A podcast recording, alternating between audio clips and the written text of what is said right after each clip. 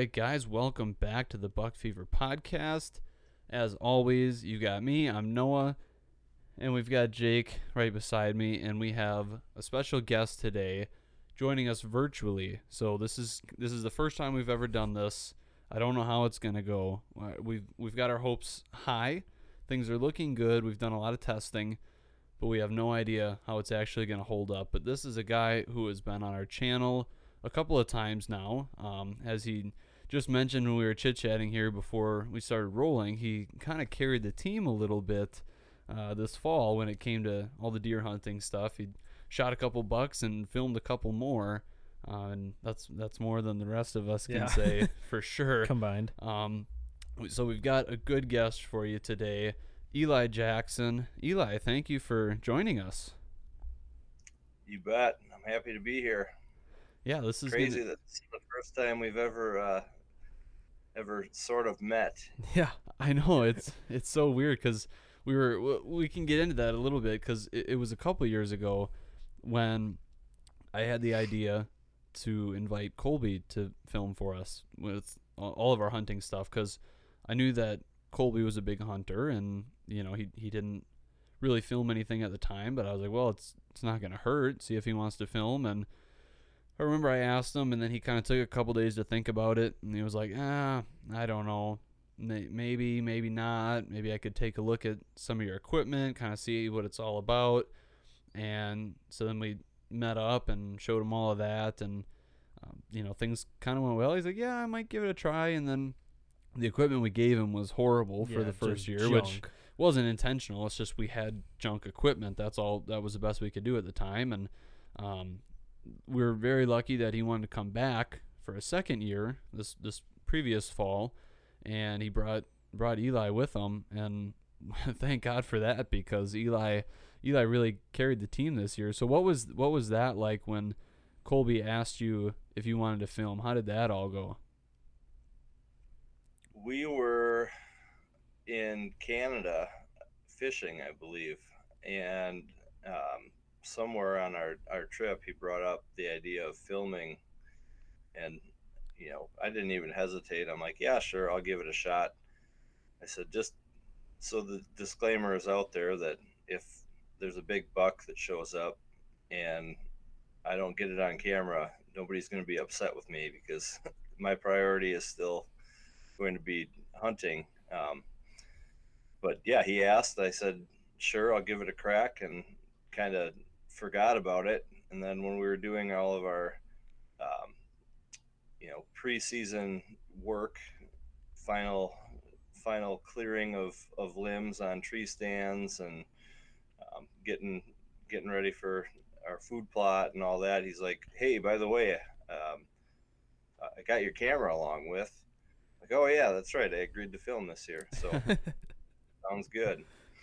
Well, then it, it didn't take you very long before you uh, put that to use and got your, your first buck on camera, and that was kind of a, a crazy story there, a crazy way to go after that buck, because that was a buck that you had seen, um, I, I think a, a couple of times that year, and then eventually you just decided you've had enough, and we're only talking a couple weeks in. You decided you've had enough, and you decided to ambush him. So what was that like? Yeah, it was. Uh, that was the second weekend of the season, um, and I actually I had not seen that deer on the hoof. There's a different buck that uh, I had two encounters with out of my first three sits. So um, I had opening opening day. Um, the the buck that uh, that I was actually trying to kill um, showed up, and that was within my first, you know, two hours I think of of filming. We were all texting back and forth, and it was like I got in there at two. By two thirty, I had seen a seen a pretty decent buck, and you know, a little bit later saw a doe, and then all of a sudden this other one showed up, and I'm like, oh wow, you know, maybe maybe having a camera up here is lucky. uh, but I ended up getting pegged um, by a doe that was that was out in the food plot with this with this buck, and and he got he got a little bit spooked and ran off.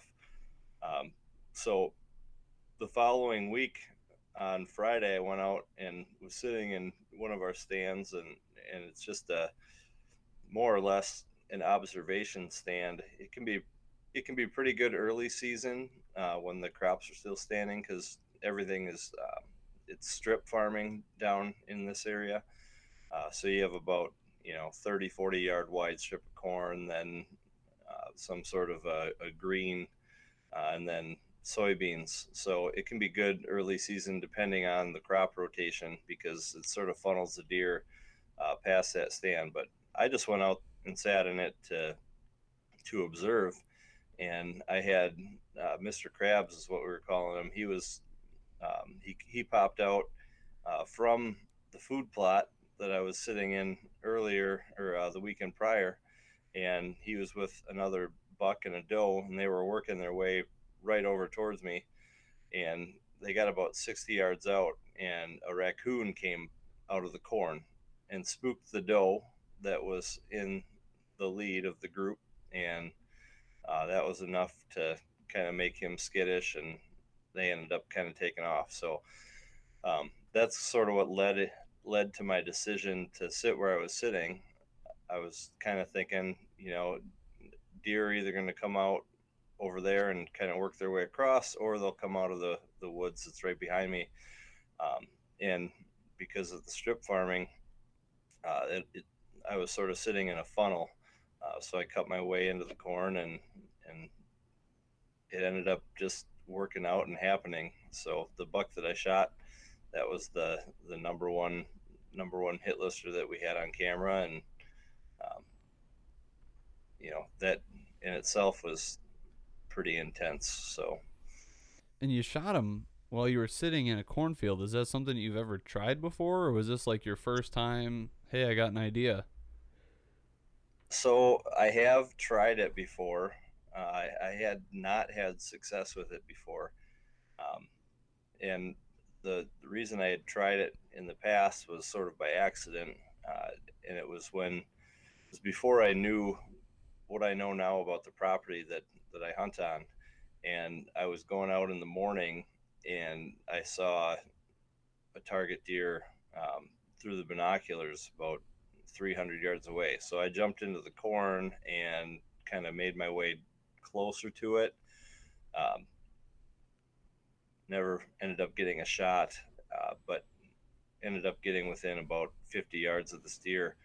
And um, the reason I didn't get a shot is because I wasn't able to trim out any of the stalks, and I had corn leaves and and all kinds of stuff in the way. So um, it did not end up working out in the past, but uh, that's sort of what led to the idea of, of doing this um, because the deer that I was trying to kill that day you know, he never spooked. Uh, never really even had a clue I was there because I was tucked back in the corn a couple of rows. Uh, I just wasn't able to figure out a way to get out to the edge of it and, and get a shot. So, I mean, that, high risk, high reward right there. Yeah, that's something we've never really tried or even really thought of, I guess. And then, well, it, it's their situation's cool where they have that strips where yeah. you can get in there and then shoot the greens. Like at least by me, it's just corn or beans the whole way and then right five yards and then right into the woods. So y- it'd be kind of hard to do that. And they make like those hay bale blinds yeah. that you can kind of like if you had a field that has a bunch of hay bales in it, but that's kind of specific too. And I don't know yeah. how effective that is with like uh, are deer out in a field that's just got a bunch of hay bales in yeah, it? I don't west know. Maybe, maybe yeah, not I, in Wisconsin's a little Right, but that kind of ambush thing, it, it was like, wow, that's that's uh something that we probably wouldn't have done early season like that. But then it just goes to show how much it can pay off. Yeah, that was crazy. I remember you by the time they texted us that they they found them because you guys let them lay for quite a while, and uh, yeah, you I think went to bed because you were still you were hunting that morning and I was still awake because we weren't hunting in the morning and I called you and texted you. I'm like, dude, they found him. I know. They found him and nothing. I think I went to bed like 20 minutes yeah. before they found him. Yeah. Which then I, looking back on, I kind of regret, but.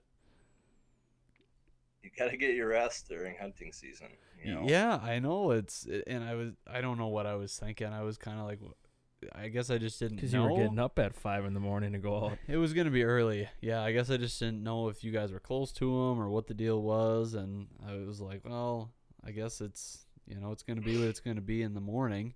Uh, the either find them and I'll wake up to a pretty cool text, or maybe it'll be crickets or whatever yeah. if things don't go very well. But that's usually not like me. I'm not really afraid to stay up too late and just kind of wait that sort of thing out. So yeah, I, I don't know what the deal was, but then you get in the season kind of rolls on a little bit, and you get into some more traditional hunting with Kolbe, and this is like pre-rut, late October. Maybe you're kind of into the rut by now, and you were along to film that one. But that turned out to be a, a pretty cool hunt too when he shot his buck with a bow this year. Yeah. Yeah. Just I mean going going back to the one I shot in September, uh, before we get down the road any further. The the craziest part about it is, like I said, I had never intentionally gone out and said I'm going to sit in a cornfield.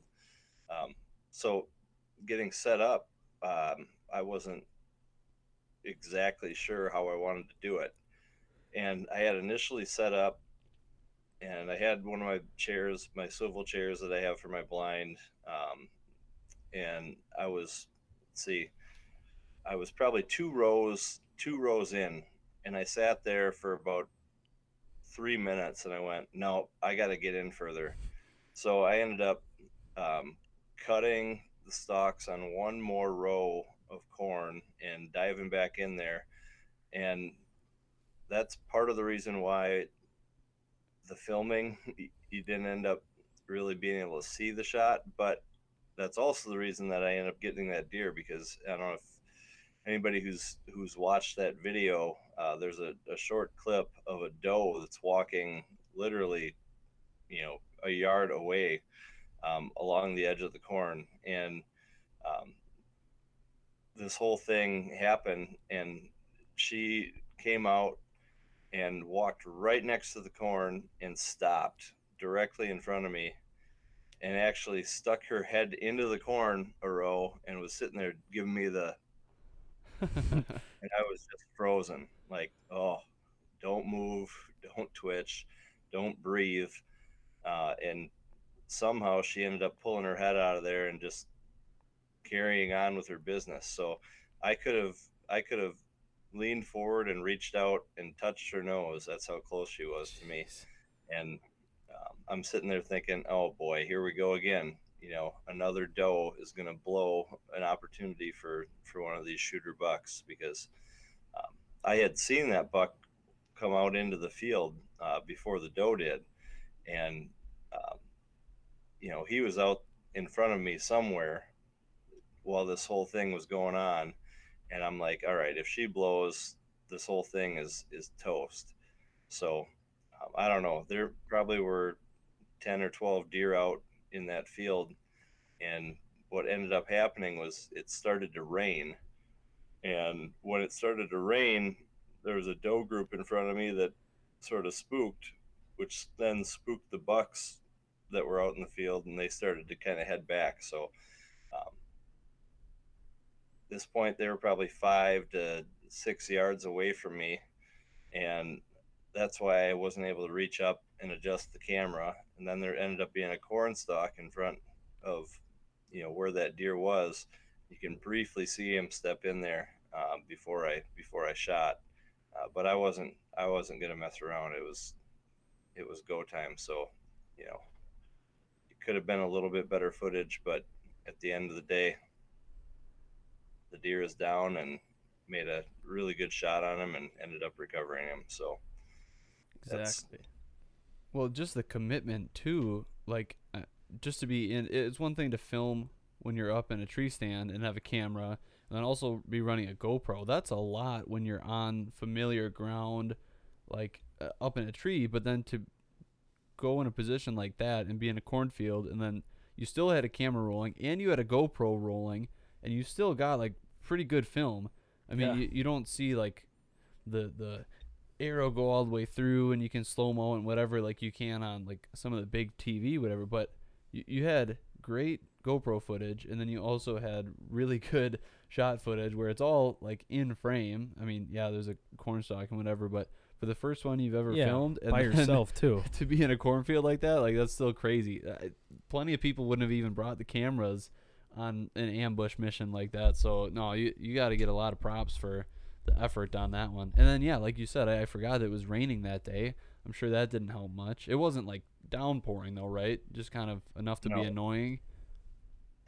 Yeah, it it it hadn't been raining until those deer spooked, and then there's like a five to ten minute shower that came through, and um, that's actually what got that buck back into the frame. I had another shooting lane um, that would have been further over to the right uh, that I was waiting for him to come out into, but he never made it there, and those deer spooked. And it's a good thing he didn't make it there because there's no way I would have ended up being able to get the camera on. Yeah, um, he, I just got lucky enough that he stepped into the frame where the camera was pointed um, when I made the shot.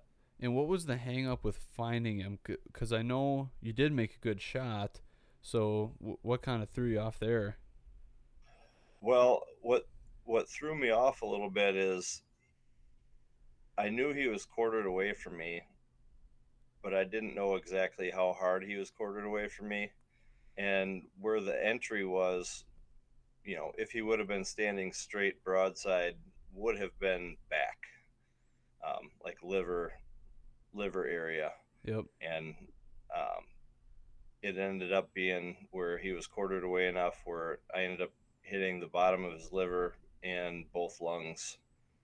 Uh, and there was a small slice through the top of his heart. So got all all four of the the major major organs. But that was the holdup. Is I saw the thing hit because I have the you know the Lumenoks on, and you know I could see where it hit, and I was like, oh no, that might be a little bit back, and that's why we gave it a little more a little more time. Right. So that makes sense just to kind of give it some time and make sure you don't bump the deer or whatever. But I'll take a shot like that all day long. Mm-hmm. So after you went in there, then it was relatively quick to to find them. Sort of. So the deer ended up the woods that the deer ran into is um, the the guy that owns the property that allows us to hunt. He owns the first ten yards of that woods and the property line is sort of at an angle. So depending on what part of the field you're on, it gets a little bit wider or a little bit narrower. So we needed to get permission from the neighbor um, to be able to go into his woods to recover the deer. Uh, so that took a little bit of time, and there was not any blood that we found on impact. It's sort of hard to judge exactly where a deer is standing when it's in the middle of a field. Um, and we were probably just a couple of yards off. Uh, so we ended up finding blood at the tree line uh, where where he ran in, and then we tracked it about you know five to eight yards in, and then waited for the neighbor to get there to finish it off. Um, it was really strange. Uh, we we were about a foot away from my arrow when we were in there, but we never found the arrow. Something must have happened with the, the lighted nock when it on impact where the battery jarred loose or something. So the lighted uh-huh. nock was turned off. Um, and we were sitting there looking for, for a light in the middle on the ground in the woods. You know, never never ended up seeing the light, and went back in there. And the neighbor, when he was up there, he's like, "Well, here's your arrow." yep. oh, okay. Well, we were standing a foot away from that spot. Good job. yeah, know? right. Uh, and then the deer turned like right where that arrow came out. So we originally were starting to go down a pretty heavy trail that goes out to a to a point. Um, and when we when we backtracked and ended up getting on the next blood, it was like he must have jumped and turned and cleared some big deadfall um, that you know a deer that's normally running would not have gone across because this thing was was pretty big. But he must have just turned and jumped over that and gone about another 15 yards and there he was. Wow. It's crazy. I know. So then after that I'm sure there was a little bit of a celebration going on. That how long had it been since you shot your last buck? Well, I I shot one last year. Um, well, I guess at this point it would be two years ago. So right. The 2021 season, I had shot one, um, and then before that buck, it had been a couple years. I had a I had a streak of of bad luck. I think 2020 I had more encounters with with shooters than I ever had had in the past. Um, but I just it was always five minutes too late, or um, you know the deer would turn and take a different trail, or um, you know during during the rut a doe would come and deer would end up trailing this doe uh, before it got to me. So there was always something, but I had I had quite a few encounters. I had one where I was sitting in that um, observation stand I was telling you about, and like I said, that that woods that that thing is in, uh, the guy that owns the property only owns about the first ten yards. So the buck was coming right along the edge and ended up cutting in, and I didn't know where the property line was, and I had him at about ten yards, and just decided not to shoot because he might have been on the neighbor's property. But right. that was a that was a big one. He was probably all of 160. Wow. Um, so that took a little bit of self control to. Oh yeah. Yeah. That. Yeah, I bet. But, yeah. So you know, like I said, just a lot of encounters, but was not able to seal the deal. And then 2019 could have been an epic year. Um, actually, in 2020, I hit one opening weekend, and uh, that deer I hit, and it must have been a little bit high. And we had him on camera for like within three days of it happening. Uh, but at that point, I switched from mechanical broadheads over to fixed blade broadheads. So yeah, I had a good streak. 2019, I had two that I didn't recover, and I was starting to kind of get, you know, down in the dumps. I had hit three deer in a row that that I didn't recover. Um, all three were with mechanical broadheads, and I feel like I just felt like, you know, with where I had hit those deer, if I had been using a, a fixed blade uh, with a little bit heavier arrow and more knockdown power that I would have been able to punch through um, and get vitals. So yeah, it was a there was a streak there where things weren't not going my way, and you know the last two two seasons have been been pretty solid. So which which broadhead did you switch to? Which broadheads did I switch to? So I went. Um, I went through quite a few. Um, what am I? I'm trying to think of what I'm even shooting now. Um, it'll come to me. But basically, what I'm shooting now is a it's a, a two blade uh, single bevel, and it's got little bleeders on it. Um, it's a it's made by Kudu. Okay, I gotcha. Yeah. Because that's interesting. Because you know, I feel like everybody has their different preferences when it comes to broadheads, and Jake shoots the Rage Trypan like there's no tomorrow, yeah, and that's that's as them. mechanical as it gets. But, but I will say, when I was younger, I shot Rage, and I was only drawing like 35 pounds, and I lost and wounded and hit like probably five or six different deer because when you don't shoot a lot of poundage and you shoot mechanical, right. they don't open up or it's just not not worth it. So then I was shooting fixed blade for a while till I got older and could pull back a lot more. Yeah. But now I live and die by the rage. So right. It's, yep. It's kind of a, just an interesting thing, I guess. Everybody makes their own way. Obviously, pretty much any of these broadheads is gonna kill deer. Well, yeah. If you shoot them in the for most part in the right spot, you'll right. It all, it all it comes down to shot placement, but at the same yeah. time, you get a little help either way with whatever broadhead you're shooting. Yep.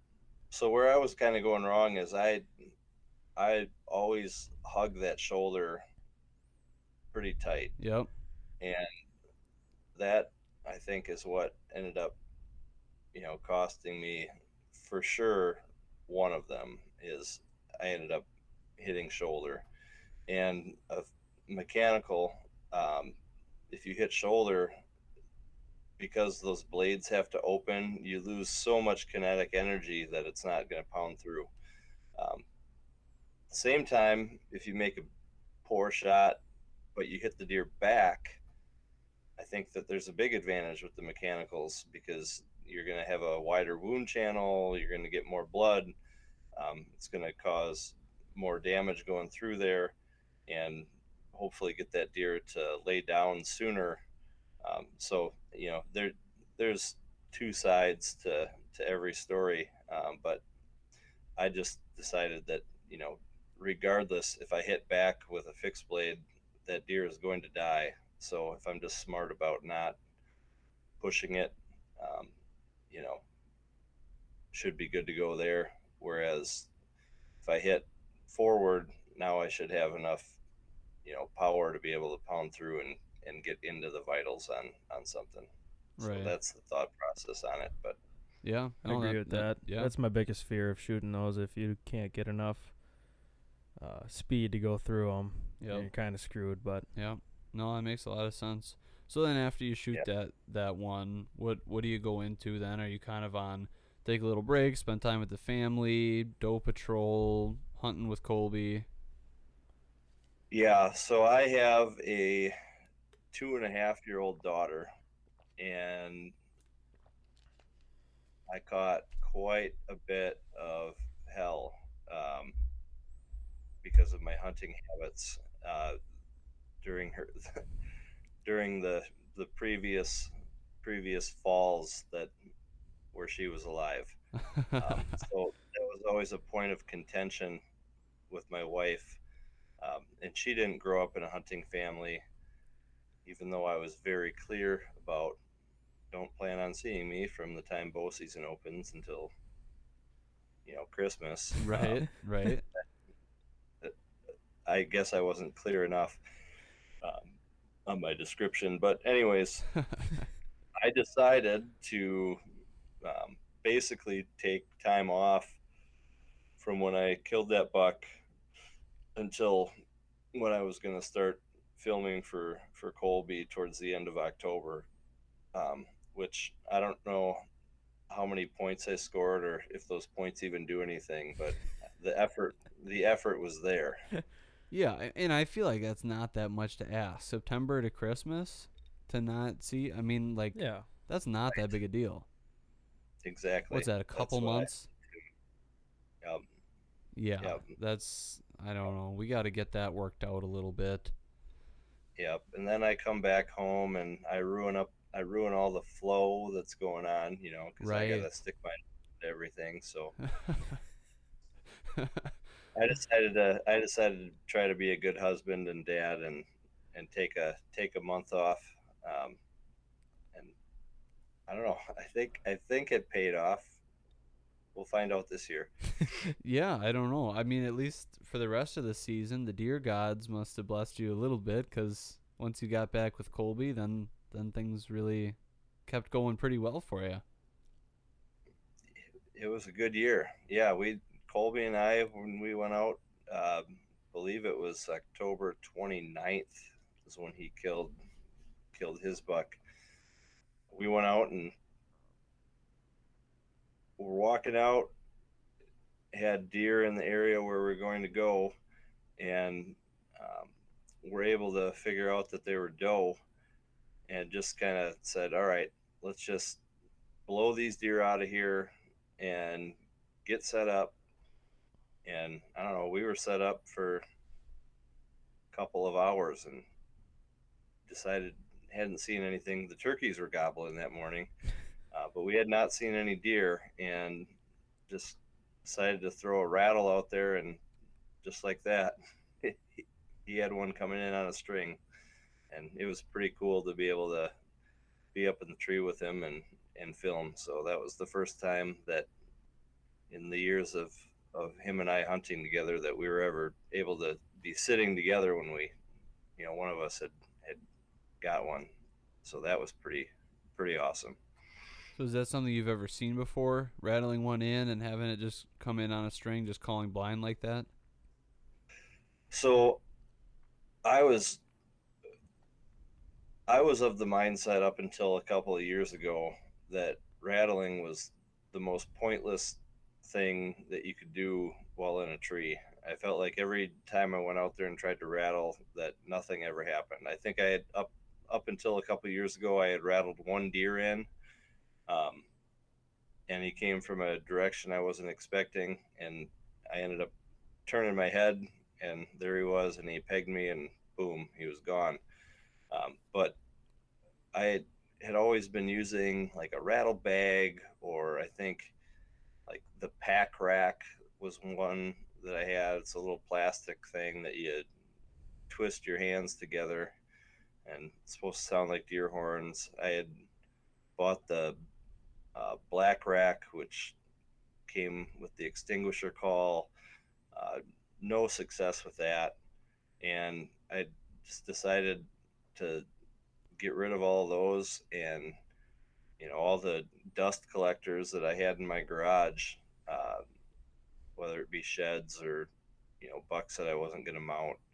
Um, I ended up putting together a set of horns off of those, uh, a couple bigger, thicker uh, bucks that just you know had one weak side, and when I started using real horns, rattling became a very effective method of of calling. So wow, uh, yeah.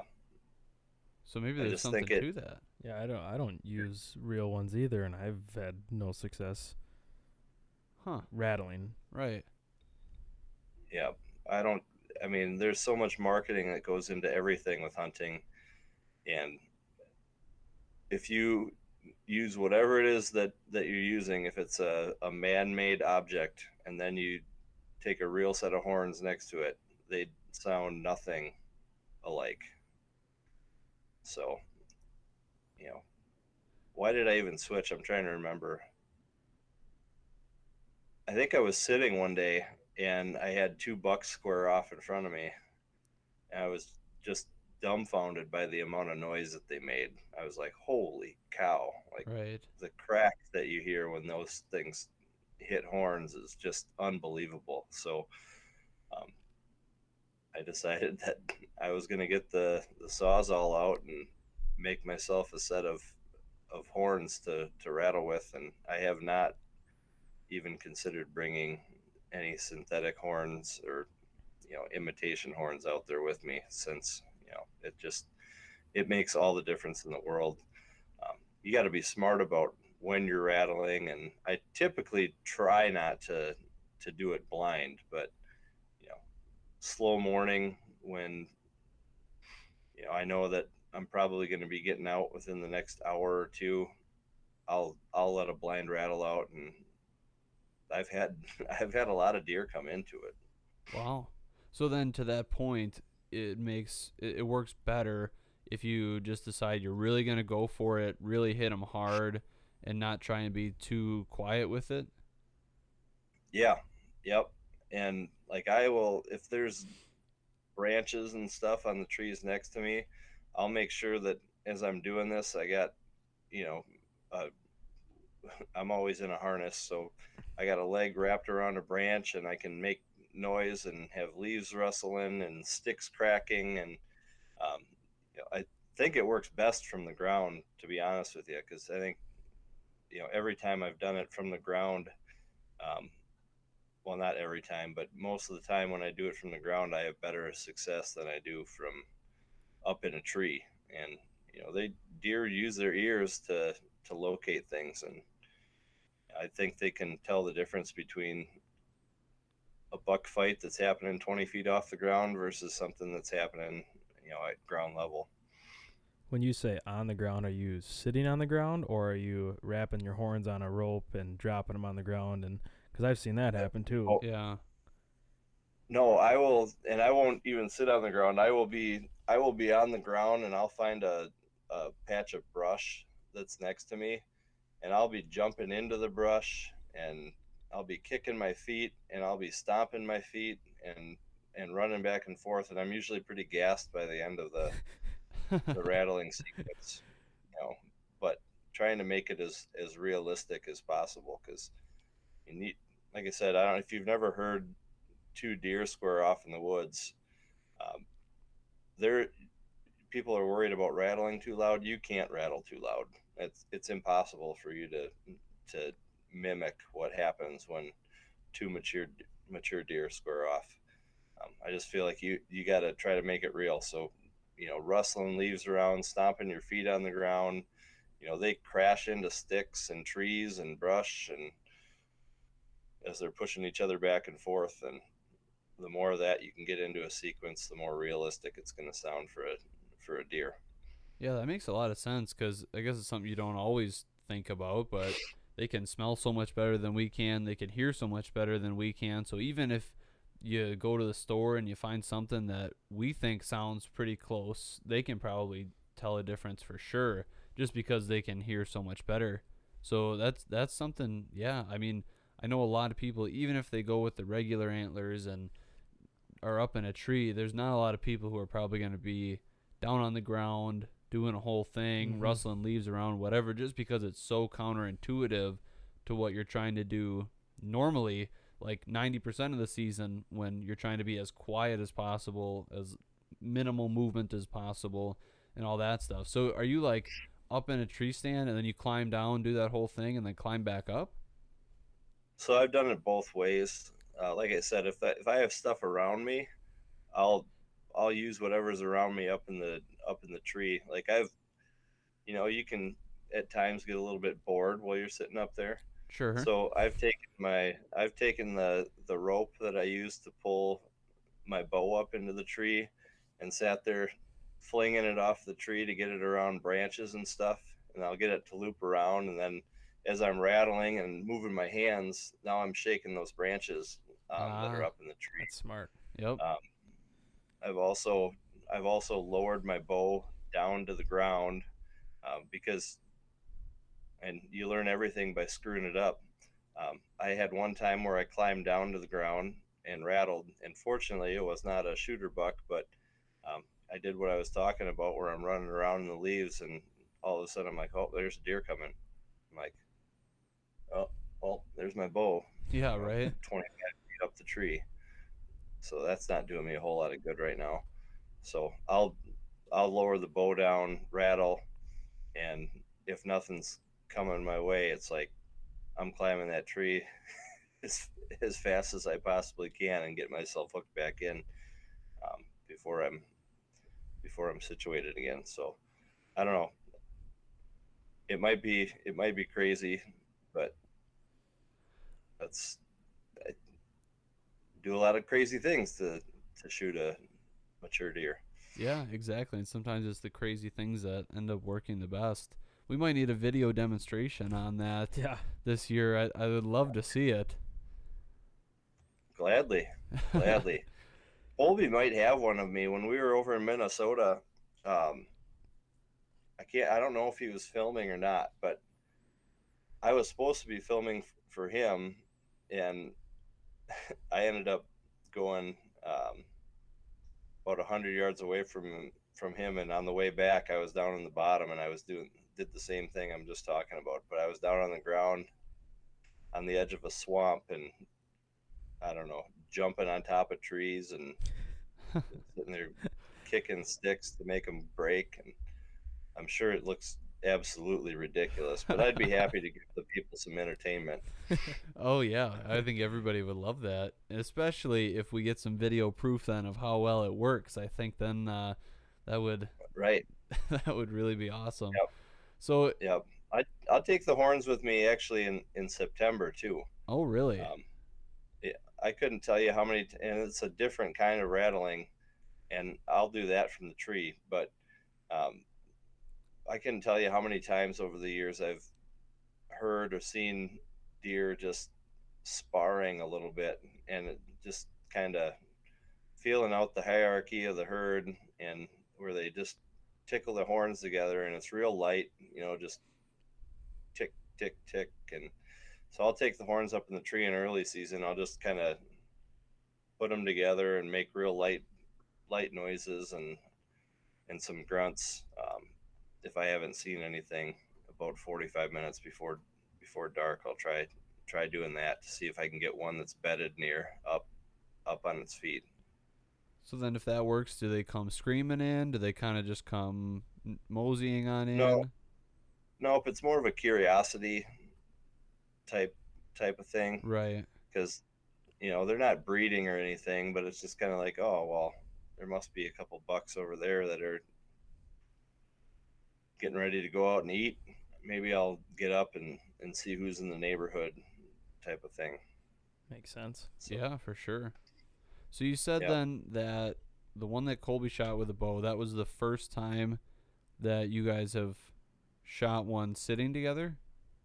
Yep, yep. That was the first time that that had happened. That's always pretty cool. We we love it when we get to share success like that when we're hunting in the same spot. We we still haven't even done it with deer. I don't Not think with we've ever not been with with deer, each other. but with a couple times with turkeys, and Yeah. that's pretty sweet. Yeah.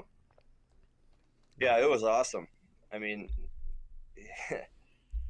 the whole after he after he shot, I mean, the whole tree was shaking from from Kolbe shaking. He was so jacked, you know, his knees were clacking together and and the whole tree was shaking. I'm like, you cut it out. I'm trying to get this deer on camera here. Everything's shaking.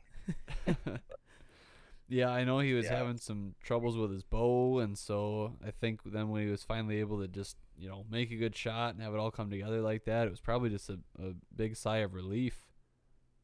Yep. Yep. And that one, you got a lot of good footage of kind of coming in and getting right up to the shot and everything. I suppose it helps a lot to have just a dedicated cameraman. But that was that was some good camera work there. Oh, it's so much easier when you don't have to make a shot, and all you can, all you have to focus on is keeping the deer in the frame and not being the one that, that blows it. Yeah. So what was the story with that buck? Was that one you guys have been watching a bunch, or was he just kind of a new one with the rut? Well, that was one that we had pictures of in August, and uh, you know th- this all happened so fast.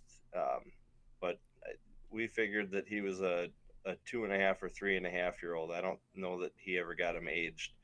Um, so he was that was a deer that that we had talked about letting go. Um, but neither of us, when the thing was coming in, saw the split G two on the one side, and he just saw you know a good buck and was excited about it and shot and you know we're both of the agreement that and we're going to try to let the younger ones go um, my buck actually we had it aged that ended up being a three and a half year old we both thought he was a four and a half year old Yeah. um, so we, we're trying to let them get to four and a half before we're going to shoot them. But we've both come to the agreement that if they get the if they get the heart pumping and you want to shoot it, shoot it, and neither of us are going to be going to be upset if you know if one of us gets buck fever and and and kills one of the up and comers. So you know that was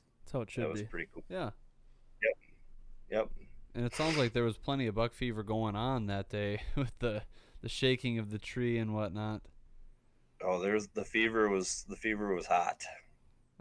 So, and I I was probably just as excited as he was. Um, you know, as soon as as soon as I got that deer on camera, because I was trying to get this thing in the frame and I couldn't really tell because you know it's a pretty small screen that flips open.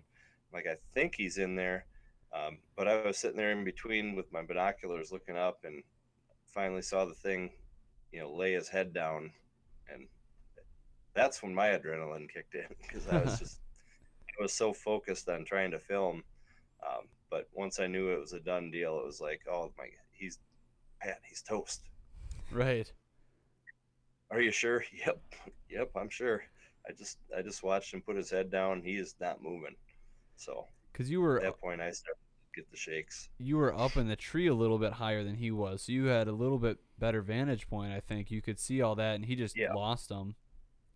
Yeah, most of our sets are 22 to 25 feet. Your feet are 22 to 25 feet off the ground. So I went up above him. You know, he's not a small guy. You know, he's probably six three. So I don't know. My feet were probably 30, 30, 32 feet off the ground. Oh my gosh, That's up there. That is up there. So yeah, I was, I was up there. oh Yeah. man. So then uh, that one, you could obviously see him go down. Not too much trouble on the track job, then I imagine. No, no track job needed. We just were able to walk right over to him. Do you like it better that way if you get to watch him go down and you just go right up to it, or do you like a little bit of a challenge with a track job? Well, you know, when Pat shoots them, I like a little challenge with the track Yeah, job. when right, I- I- right. It's like I like to watch walk, go down. that makes sense. That definitely Yeah. makes sense. Oh man. So then that one that one was like the end of October. So then you had a little bit of time in between then before gun season. Yep.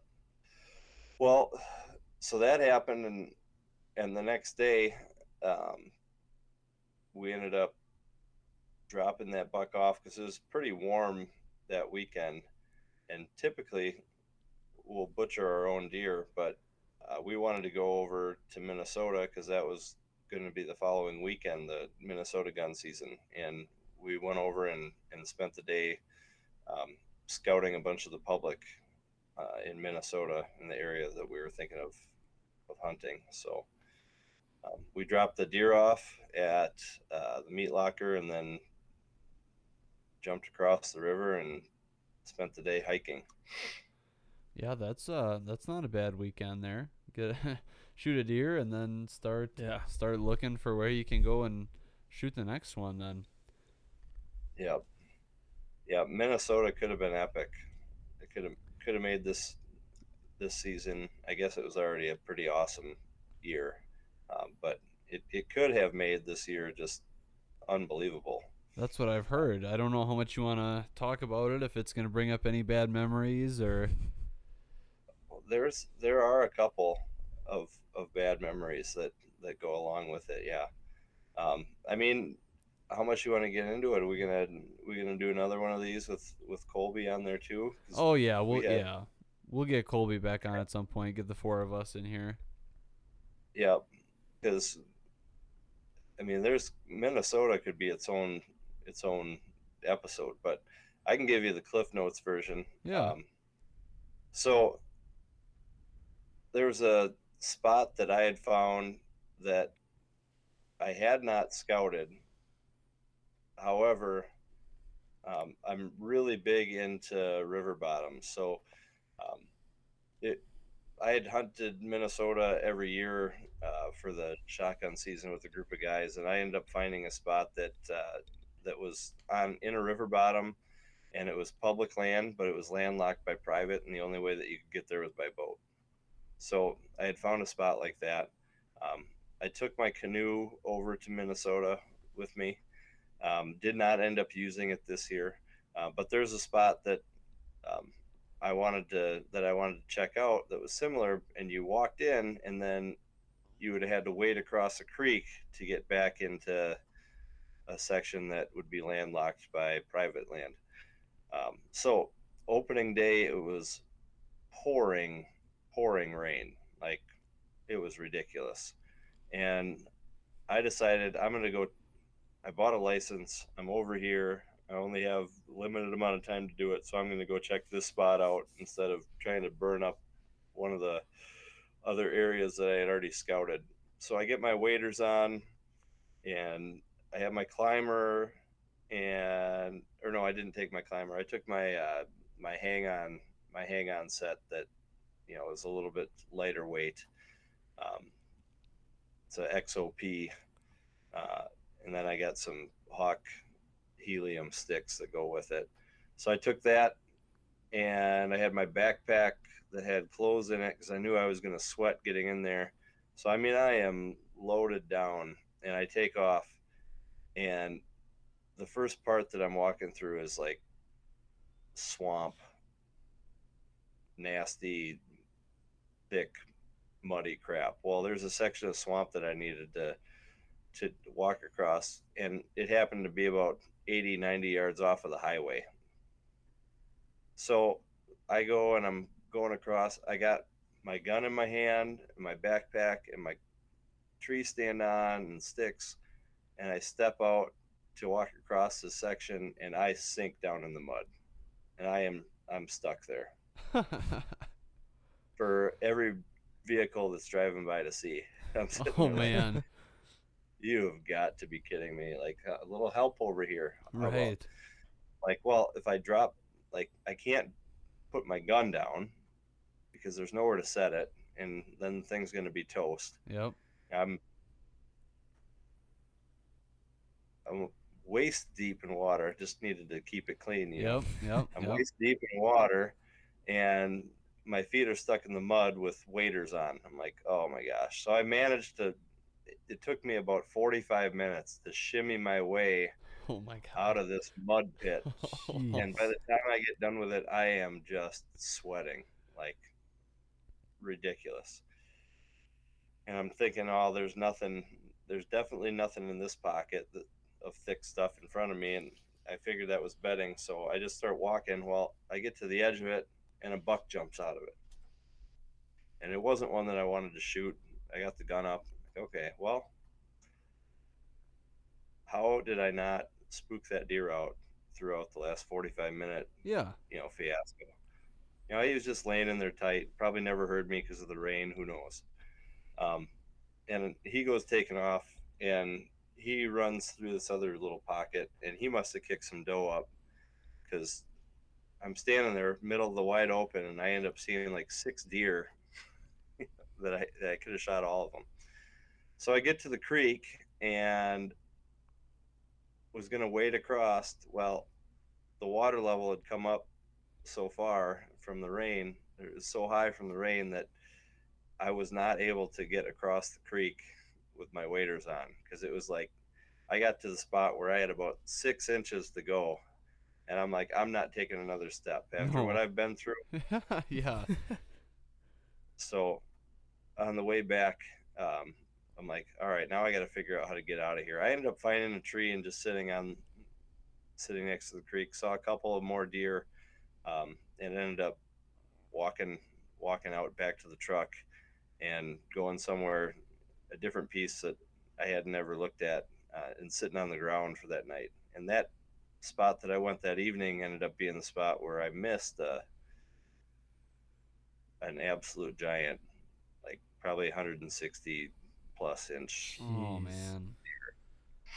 um, so, anyways, long story short, um, Pat and I went out together the next day, and um, we took waders in and walked across a different creek.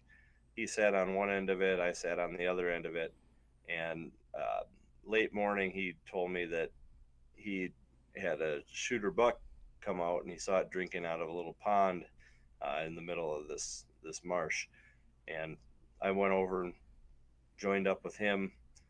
Um, I was going to film for him. Well, we were going to actually no, I was going to we were going to just sit together and shoot the breeze midday, and then kind of try to set up one of us on each edge of this bedding area that this buck was in, um, and hopefully one of us would end up getting a shot by by the end of the day. So we're sitting there, and it's about I don't know two o'clock. We're watching the Packers get smoked by the Lions um, on our phones, and it's like, all right, well, we should probably think about making something happen. Well, a doe comes flying out of this area. Like, wow, there's doe. You know, probably should get ready. And then buck comes flying out.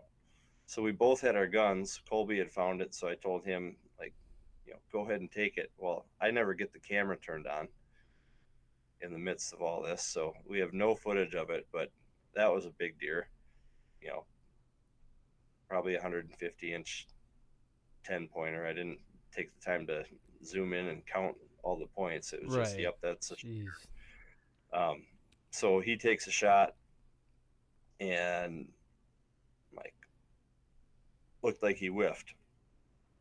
I end up taking a shot. He's shooting a muzzle loader. I got a shotgun. As this thing's running away, I end up taking a shot, and you know we didn't end up getting that that buck.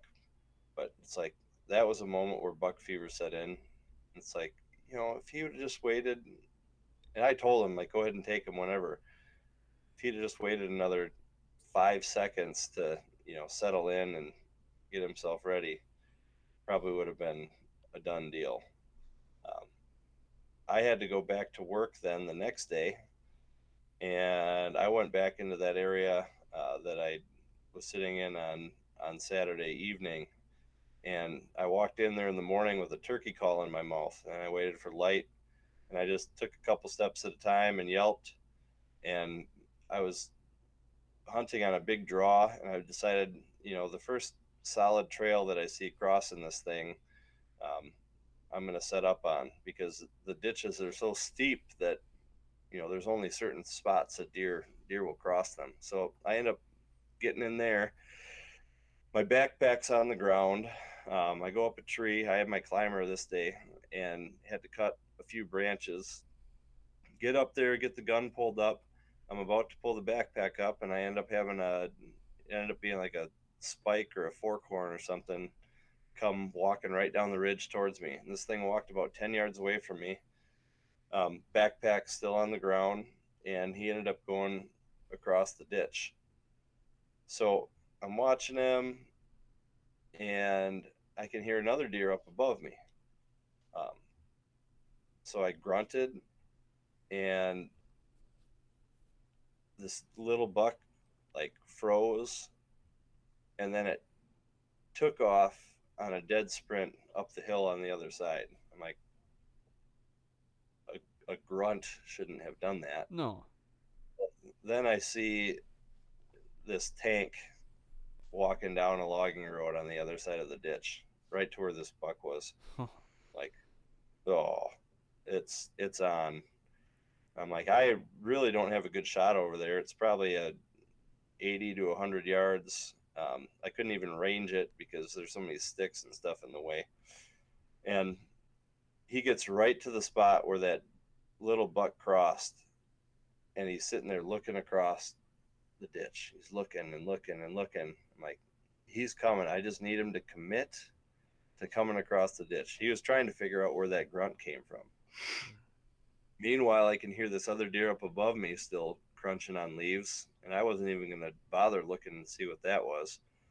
Um, and right as this thing takes a couple of steps towards the ditch, that other deer above me blows. You're,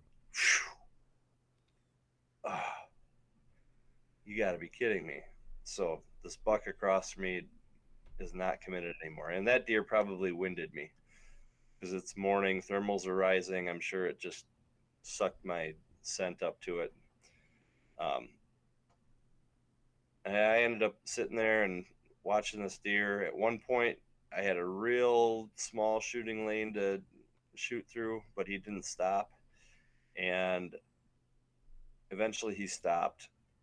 And I'm like, this thing's about to take off. So what I end up doing is I put the crosshairs on his neck rather than trying to shoot at vitals uh, with all those sticks and stuff in the way. I figured this is probably the most ethical thing. If there's a deflection and it misses by a little bit, it's just going to miss the deer rather than having to be a poor shot. Sure. Um, if I hit him, he's going to be down. So I basically put it right here behind behind his head on his on his neck. Yep. So I shot. Deer runs off and I could hear a bunch of sticks and stuff breaking. So for a little bit, I thought, well, maybe I got him. But then I thought about it, and I'm like, no, if I would have hit him, he probably would have dropped. And I went over to look for blood. And long story short, I'm crawling around on my hands and knees, and eventually I find some hair. I'm like, oh no, this isn't good. Found some hair, and I find one little speck of blood. Oh, here we go. Crawling around my hands and knees a little bit more, find another little speck of blood. And then right next to it is like the skeleton of a tick that was just blown apart. So I ended up Mm. just going right under his neck, and I'm and I probably clipped a tick off of his neck that was that was sucking on him. Wow. That's where the blood was coming from. Huh. So that was a no go. So that would have been pretty cool. Meanwhile, I have about zero service in there. Um, I go back and get all my stuff packed up, start heading back, and I get a call from Pat, and he's like, "Dude, I just, I just missed another buck." What? missed another one? He's like, Yeah, I squeezed the trigger and my gun didn't go off. So I started to like look away and then all of a sudden, boom, it went off. So he hadn't cleaned his muzzle loader. Uh, well, he had cleaned his muzzle loader, but he didn't clean the um, anything on the inside. He just cleaned the barrel. So he must have ended up having some buildup and a delayed um, you know delayed shot there was a a gap between when he pulled the trigger and when his shot ignited and Right. took off well then i start getting text messages that were sent throughout the morning and mike our other buddy also missed a deer that morning so. It- so at that point we were 0 for 4 in minnesota and um, that's that's about the end of the of the minnesota journey we'll leave it at that. Yeah, because I, I, you know, we were in communication with all of this, and and then afterwards too, and Kolbe's told us a little bit about it, and it's like the about the best trip that you could hope for, aside from not bringing home any of the deer that you shot at. Like everything, everything was right. It's just that we didn't end up hitting the deer, and I guess that's just how it goes sometimes. Yeah, I mean, oh, bluff country, it's hard hunting. Like- For sure, especially with shotguns and It- muzzle loaders. Yeah. Yeah, and uh, archery, like it's tough. It's tough hunting. I mean, the the deer, like flatland, all you got to worry about is where's the wind blowing, and you get into these hills, and it says it's a north wind, so you go to a spot and because of the way the wind is wrapping around the bluff, it feels more like a south. And you got thermals that are in play. So in the mornings, everything's getting sucked up. So you're not really able to sit on the bottom um, because a lot of times your scent is your, the wind's going to swirl one, and your scent is going to get pulled up to where those deer are bedded. Um, it just it's hard and until you're in a spot you don't know what it's going to do because there's other spots where it's like yep a north wind should be good and you get there and north wind is good um, so you just kind of have to figure it out by going in there and doing it. But the positive is you know from doing this for the last i don't know 17 years or so um, i can look at a map and pretty much tell you like this is where we need to be in this spot. And you know Kolbe same thing. And i think this year is proof. Like all these were spots that we had never never hunted before and we scouted it with a map. Kolbe and i put boots on the ground for for a day to go into a couple of these spots and verify them not all of the spots that we were in and we ended up seeing a lot of good a lot of good deer uh, despite heavy human pressure in the surrounding areas That's the best you can do is just get out there and look look and see what what you're dealing with in my opinion. Yeah, yeah. I mean the the mobile scouting and all that stuff. It kind of changes the game a little bit because you can learn a good amount before you ever have to put boots on the ground. But at a certain point, there's just no substitute. You got to get out there. But the more you do that, then like you said, obviously, then the better you can get at looking at something on you know onX or whatever and be like, yeah, this is going to be good or this isn't going to be very good because you have all that experience. But so Yeah. Minnesota was basically the definition of bittersweet. but then you came back to Wisconsin, and then you know things things went pretty well from there. Yeah, yeah, they they did. Uh, Um, so Kolbe Kolbe's family has a has an 80 in um, central Wisconsin, and that's kind of been our gun spot. Um, you know, as tempting as it is to chase around the giants down here in the hills, um, the tradition is always go up to go up to deer camp, and I don't even care what caliber of deer is running around up there. It's just fun to go up to deer camp. Um, Right.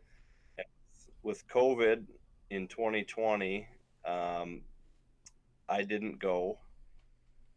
I believe my wife's non hunting family in 2019 scheduled family Thanksgiving uh, for opening weekend.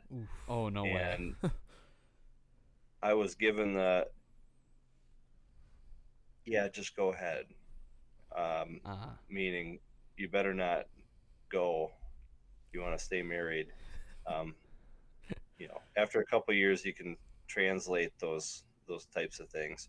Um, and then last year what happened? Oh Kolbe Kolbe got covid last year in 2021 That's right. I think he was sleeping in his car at that point. yeah he went up to deer camp and slept in his truck. So i didn't go to deer camp. So it was three years in a row that i was not in deer camp. And um, in the meantime uh, the woods that uh, that that his family owns was logged. Um, so it changed the woods a lot. It's a lot more open. Uh, we used to go up there and sit and a couple of us would only be you know 90 yards apart. Uh, so I still wanted to go, and I'm like, whatever. It doesn't matter if we're both hunting at the same time. Let's just draw a line through the center of the blind, and if there's one that we want to shoot on my side, I'll shoot it. If it's on your side, you shoot it. Yep. So we are sitting up there together, which was which was awesome. Um, you know, it makes time go by so much faster when you're when you're sitting there together. Now we had awesome action. Like I don't know how many deer we saw opening day, probably 40, 40 deer plus on opening day. It was like we couldn't go a half hour without seeing them. We had that snow. Um, so a lot of the deer that we saw, we never would have seen without the snow. It was just like you could see a little bit of movement way back in the sticks, get the binoculars up, and be able to kind of figure out what what they were. Yeah. Um, but yeah, we ended up. I can't remember what time it was when he when he shot that. I think it was afternoon. Um, but we all have walkies with us to be able to communicate if one of us is walking back to the cabin, um, more for a safety reason. And his brother, I think, said on the walkie, at least what we heard him say on the walkie was shooter buck coming. Um, so what had happened? We were we had switched seats because the wind was blowing so hard at Kolbe's side of the blind that he wasn't going to dare try to take a leak out of that side of the blind. so we switched so he could get on my side where he could have the wind at his back as he took a leak out of the blind. Um, and then we just never had switched back. Well, when this the call came through without even thinking about it, we'd have a little fire drill going on inside the blind and end up switching seats. I get back to my spot, he gets to his spot, he gets the gun up. I get the I'm trying to get the camera up. And on those cameras there's a little button that says photo right by the zoom. So I got the camera where I wanted it and I tried to hit the zoom and must have bumped the photo button. So then there's a black box that pops up in the middle of the screen. It says, says something about how I can't take a photo right now because I'm in the middle of recording a video. Um, and so I don't know, you can see it in the footage that things all over the place and I'm trying to figure out how to get this box to go away and I hear boom. Okay, well, lucky lucky enough the thing ended up in the corner. Terrible footage, but pretty cool story. yeah, I mean it it sounds like after everything you went through the past couple years to not be at deer camp, it's like if you had the opportunity, you really couldn't miss it. And then to see all those deer and to be with your buddy like that because it, it was so cold that weekend. I remember I was just in a tree stand, no heater, no nothing, no walls, just up in a tree, shivering, cold as can be. And even if you were in a blind, there's no way you could have been that warm. It was so cold. But it, it obviously makes it a lot better, and you can see it in the um, in the video. It makes it a lot better to have somebody there with you because you guys seem to have a lot of fun and um, you know you got a lot of good little kind of talking points in between action and whatever that that kind of made it really fun and I think the video there and how well it is done really highlights that a lot of people feel the same way as what you shared about deer camp just being you know such a such a big tradition and all the camaraderie that it kind of becomes more than the deer. You know, it's about something a little bit more at that point. Yep. Yep. Look forward to doing that. And Pat's dad, he's he's got a story for everything, and you know, it's we always look forward to hearing the same the same stories about 1978. This you know, you know it's it's just a good time, a lot, a lot of laughs, and you know, a couple headaches in the morning, and you know, you get to get to share it with good people, and that's that's really what makes it fun um, for anything, whether it's hunting or any memory. If you ask somebody, you know, tell me about your best memory, and then you say, tell me who it was with. Everybody's going to have somebody that it was with. It's never never going to be something that they did just you know by themselves. It's yeah, it's for always sure. going to be Agreed. these are the people that were with me when when that happened. So So in the past couple of weeks, we've been talking a little bit more about like food and and wild game cooking and all that kind of stuff. So what's what's the go-to meal at deer camp? Well, you know, I I'm not gonna lie. When when Kolbe was crowned camp cook without a cook off, um, That was Jake. I That was Jake. There was- I there took, wasn't I much took a little knowledge. offense. I took a little offense to that. Kolbe's a really good cook, um, but but I do a lot of I do a lot of cooking. So and it, you know, Noah, you're gonna like this, but I I really love wrapping bacon around stuff. but no, I I don't know. We, I think I brought, I brought uh, big tomahawk steaks that were about, uh, you know, three pounds a piece. Oh, wow. You know, Jeez. tomahawk ribeyes. So it's a it's a ribeye that's cut about you know two two and a half inches thick on the rib, the rib sticking out. So I, that's what I brought up with me, and and we doctored those up for for Saturday night. That, that's not that's not too bad. I Yeah, could we do have- steaks. We do steaks on Saturday night too. Yeah, yeah, that sounds pretty good to me. Looking forward to that Yeah. someday. Hopefully, uh, you know, maybe we talked a little bit about Minnesota getting together this year. Maybe, maybe something there. And can have a, a a real official cook-off, Yep, and the people that bring it. people that benefit will just be all the people who get to eat it. Because I don't really care who cooks it as long as it's good food. Oh yeah, yep, a lot of good food. And then, uh, you know, there's still uh, at this point one more buck that's got to hit the dirt. One more, yep, my Wisconsin buck.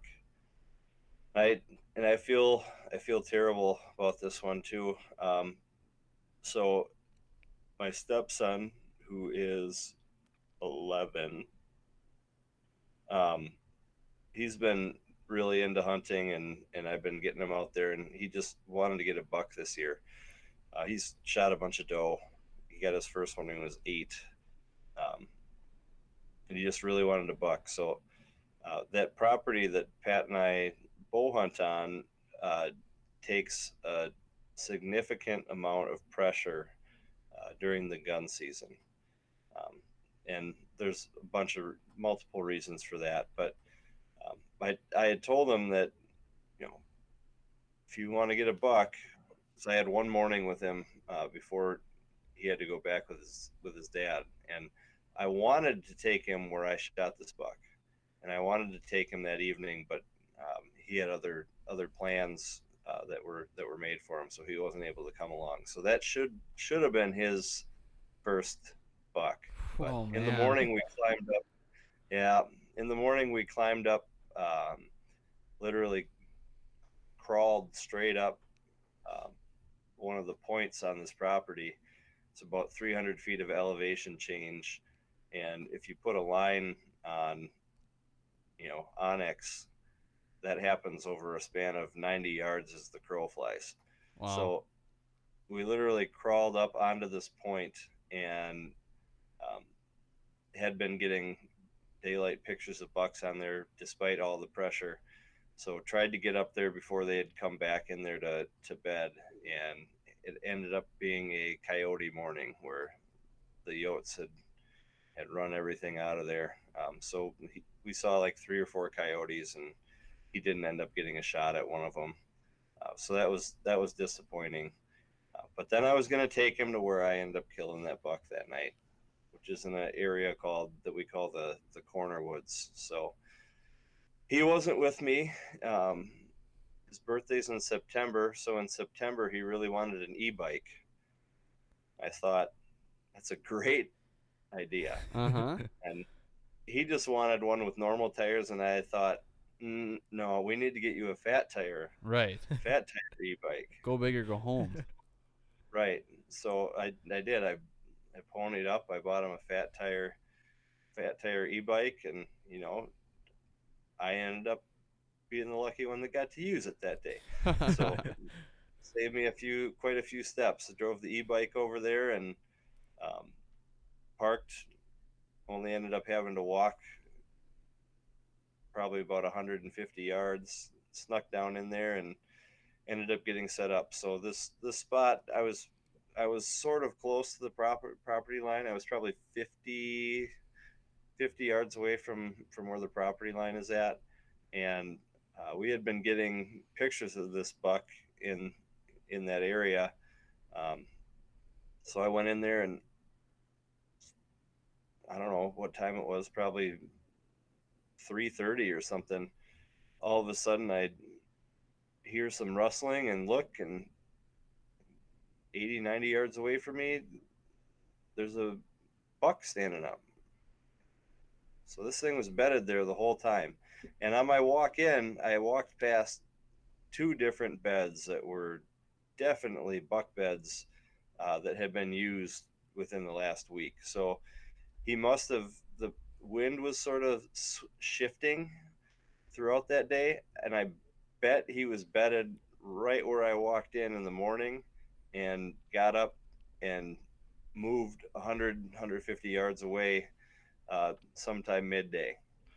So he stands up and he was he was headed my direction and I'm all ready to go and he turns like he's going to go up towards the field that's up there. Oh, dang it. And I had a the can in my pocket whether this did anything or not, I don't I have no idea, but I tipped the can a few times and he stopped. Um and he went back to browsing and then when he stopped browsing he ended up turning and started walking he started walking straight at me like awesome. So he got right about to where i was going to shoot and he gets into this deadfall and beds down. So i got the gun up on him and i'm ready to squeeze. I got the camera and as he's walking there's a big tree. Of course there's a huge tree that's right between him and, and where i'm at and like the camera's on my right side and he's getting over to my left side and i'm not small myself. You know i got clothes on and layers and i'm like trying to get as small as i can to get this camera wrapped around me so that it can you know get him around this tree because you know, if he would have just walked another 10 yards, it wouldn't have been a problem. I'd have just been able to turn the camera. But where he was at, I needed to get this thing closer to get an angle at him bedded down. Well, I don't know how long he was bedded for, but it was probably eight to 10 minutes, and it felt like 25 because I'm sitting there, my arm's dead. I'm like, Right. "Ugh." Should I just put the gun down? Like, no, if I put the gun down, I'm to end up having to, you know, I'm to end up bumping the camera with my elbow or something. So I just held it and held it and held it. And he stood up and when I shot, you know, his head ended up being behind the tree. You could see him in the frame when I shot, but there was no way that I was going to be able to get him completely in the frame. And he was only about, I don't know, five to eight yards across the property line where I shot him. So a few more steps. I think if you look at the the video, you can see some logs that are on the on the ground, um, kind of where he's going to. Well, those logs are right on the property line. The neighbor had put those there to sort of declare where the property line is. So like he's not far. Yeah. If he gets on the other side of this tree, I'm probably not going to get a shot. So I ended up shooting him, and he ended up being my my best best gun buck. Um, he ran ran off, and I saw him crash and knew that it was a it was a done deal. So Holy cow. it was Tank. capped off a really nice year. yeah, that that I was a got really really good buck. Oh, there he is. Oh, there he is. There he is. So, you know, he's a stand. He's an eight pointer. He's nothing like for. I shouldn't say he's nothing crazy, but for down here, he's nothing that's super crazy. He's just a, a real nice buck, and I was I was certainly happy with him. So But as a straight eight goes, that's that's, That's a a- pretty big yeah. straight eight yeah, there. uh, this one's thirteen. Camera Tall. does not do justice. Then. No, it doesn't. No, You can tell, So- especially when you hold it backwards. Just the what's the inside spread on that? uh, it's, he's about 19 and a half. Goodness. Yeah, not not Really nice buck. not bad on the brow tines either. Yeah, that's a fantastic buck.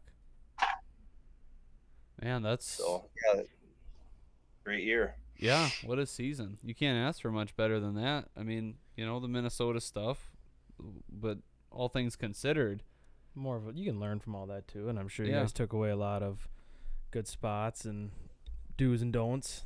yeah, That's what you'll figure out as you as you start to get older. Like you become a better hunter because you've screwed up a lot. right. Like like I, I would consider myself as a as a pretty good hunter. I still feel like I got a ways to go, um, but I'm at the point where I am consistently putting myself in the ball game. I see a lot of good bucks, and you know, over the past few years, the encounters um, with good bucks have gone up significantly. So it only took me about you know 14 15 years of bow hunting to get there because i didn't start until i was i think 20 was my first year of bow hunting Well, So- yeah, we, we definitely got a bit of an earlier start, but we uh, we have a long ways to go still. Certainly more more so me than than you, but uh, we we still have a long long ways to go before we can really be up in that that top tier where we can get on public and you know be be in the ball game right away Yeah. and go out of state and whatever. But we're we're trying trying to get there with with turkeys too. We went out of state this past year and um, you know so we're we're getting there but it's just gonna just gonna take some time and i'm hoping next year might be the year when i really uh, can get on get on a decent one hopefully. Yeah. Well takes time in the time in the woods and you know just best advice i can give anybody is try to learn something every time that you go. You know don't just go and be like ah, i didn't see anything. Like well why didn't i see anything? You know was it my was it my access? Was it uh, that the deer just weren't moving? Was it was my wind bad? Like you know be analytical about why it is you're not seeing stuff. And when you screw up be analytical about okay why didn't that work out in my favor? And use those opportunities to learn from and try your best not to make the same mistake like i said after 15 years of doing that you'll start to just you'll start to be surrounded by them yep be like they're hunting you yeah i suppose the more mistakes you make if, if you can just learn from them then you know you don't you don't make them twice or certainly don't make them three times and by the time you get far enough down the line you'll start to limit a lot more of those mistakes. Yep.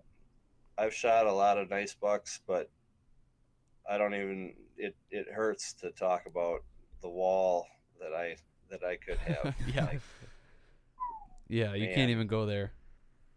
no, can't go there. Just chalk it up to learn something from that one. A lot of stupid stuff. A lot of a lot of errors made made by me that that prevented me from being successful. Yeah, you win So- some, you lose some. That's that's just how she goes. But you guys have certainly right. certainly done quite a bit of winning, and it's uh it's been fun to get to watch that now over the past couple of years and kind of get to be a part of it. Yep. For sure. Yeah, well, it's uh, it's getting a little bit late here. We've been going for a while, and I feel like we barely even really scratched the surface of all the stuff that we could get into and all the stories that could be told.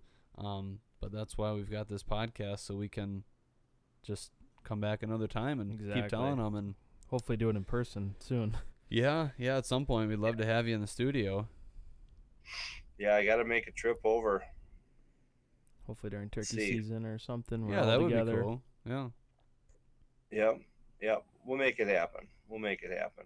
Yeah, that would be awesome. But it's been an absolute pleasure uh, getting to work with you and, and getting to work with Kolbe over the past couple of years and getting to be along for the ride and some of the hunts and adventures that you guys have had. And um, I just I can't wait to see what happens this year and, and in the years to come.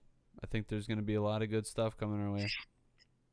Yeah, I I appreciate you guys having me on here and and asking me to to join the join the team and and be able to film. Um, you know, I think most fun part about it has been just having a having a uh, text string with a couple dudes that you know I've I've never even met, but you know just through sharing exchanging text messages and stuff throughout the year, um, you know I feel like the camaraderie and stuff that's built has been been pretty awesome. So Totally agree. one Yeah. of these days it's gonna happen. Absolutely. Then look out. Yeah, Mhm. right. Yeah. Yeah, exactly. When we're firing on all cylinders, we're going to be a force to be reckoned with. That's right. That's right. Well, thank you so much, Eli, for coming on today. This was a really good episode, and we really appreciate your time. Um, Yep. And thank you to everybody who stuck with us here and is watching and listening. Uh, make sure you subscribe to our YouTube channel so you don't miss out. Um, we- we're going to have a lot of content coming down the pipeline for you guys, and a lot of content that's already been produced, and a lot of that has been a huge thank you to Eli for getting that this past year. Without him, we we would have been in pretty rough shape as Mhm. far as deer hunting Yeah. content goes. So that's we've got Eli to thank for that one for sure. And uh, yeah, once again, thank you for being here. You bet. The my chiropractor bill is on the way. Okay. You know. All right, all right. We'll uh, we'll see what we can do there. I don't know. You might be waiting a little while to, to get payment on that. Couple more likes on the tube. So, all right, take it easy, fellas. All right. Thanks, Eli. Thank you. Thanks, guys. We'll You see you guys next time.